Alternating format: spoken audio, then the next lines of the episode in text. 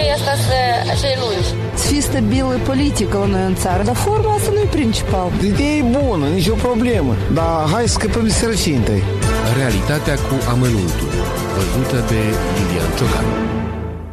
E frumoasă copilăria, stimați ascultători. Copilului îi se pare că e centrul universului, că toți trebuie să-l ajute să-i îndeplinească dorințele, că insatisfacțiile sale sunt ale tuturor. Și adevărul e că un copil chiar este ajutat de maturii din jur, că maturii sar în ajutor ori de câte ori copilul plânge. E bine, copilăria se duce, dar dorința asta ca problemele tale să fie înțelese, împărtășite și soluționate de către alții rămâne de multe ori.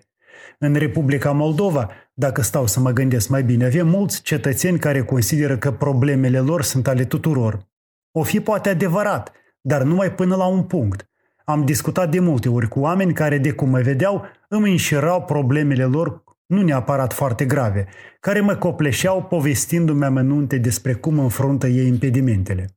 Nu că aș fi împotrivă să ascult așa ceva, dar totul trebuie să fie cu măsură și apoi am și eu problemele mele. Iar paradoxul pe care l-am remarcat de-a lungul anilor e acesta.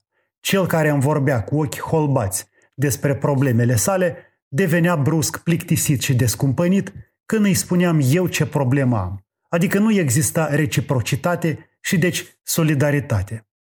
Mă gândesc că o cauză a insucceselor cronice ale Republicii e și această proverbială convingere a indivizilor că problemele lor trebuie să fie obsesia tuturor, că cineva, de pildă statul, trebuie mereu să-i ajute. Trebuie, dar repet, doar până la un punct. În definitiv, problemele noastre sunt numai ale noastre. Suntem singuri în fața morții și nu doar în fața acestea.